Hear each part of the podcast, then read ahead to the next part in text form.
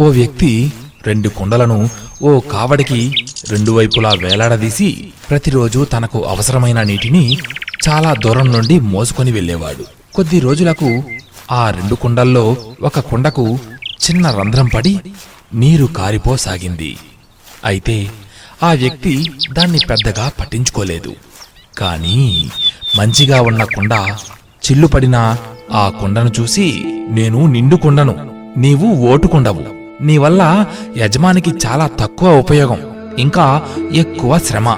నా వల్ల ఎంతో ఉపయోగం అంటూ ప్రతిరోజు వెక్కిరించేది. చిల్లుకుండకు ఆ మాటలు అవమానంగా అనిపించి రోజు బాధపడుతూ ఉండేది. అయితే నాటినాటికి మంచి కొండ యొక్క వెక్కిరింతలు ఎక్కువైపోయాయి. ఇక తట్టుకోలేక చిల్లు పడ్డకుండా తన యజమానితో అయ్యా నా వల్ల మీకు ఉపయోగం లేదు. మంచికొండ నన్ను ఎప్పుడూ ఎగతాళి చేస్తోంది. నేను తట్టుకోలేకపోతున్నాను. నా నుండి నీరు కారకుండా ఏదైనా చేయండి అని బాధపడింది. యజమాని దీనికే బాధపడుతున్నావా? నీకు తెలియని విషయం ఒకటి చెబుతాను. విను నేను నీరు మోసుకొచ్చే దారిలో ఎన్నో పూల చెట్లు ఉన్నాయి. గమనించావా? ఆ పూల చెట్లన్నీ ఎలా వచ్చాయనుకుంటున్నావు? ఓ కుండా నీకు చిల్లుపడిన విషయం నాకు తెలిసి నిన్ను మోసుకొచ్చే దారిలో విత్తనాలను చల్లాను. అవి నేడు మొలకెత్తి ఎన్ని పూలనిస్తున్నాయో అవన్నీ నీవల్లే కదా.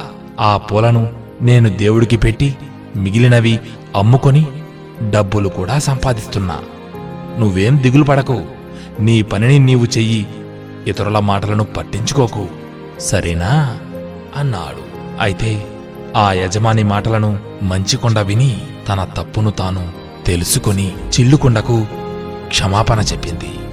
అంటే మనం చేయవలసిన పనిని నిజాయితీగా మనం చేసుకొని పోతూ ఉంటే అందులో మనం తప్పక విజయాన్ని సాధిస్తాము. విమర్శకుల ఎగతాళి మాటలకు మనం స్పందించకూడదు. మనమేంటో ఈ లోకానికి నిరూపించుకున్నాక వారు చేసిన తప్పుకు వారే పశ్చాత్తాపడతారు. మిత్రమా ఈ కథ కల్పితమే కావచ్చు. కానీ మన జీవితానికి చక్కని సందేశాన్నిస్తుంది కదా. ఏమంటావు? ఆ?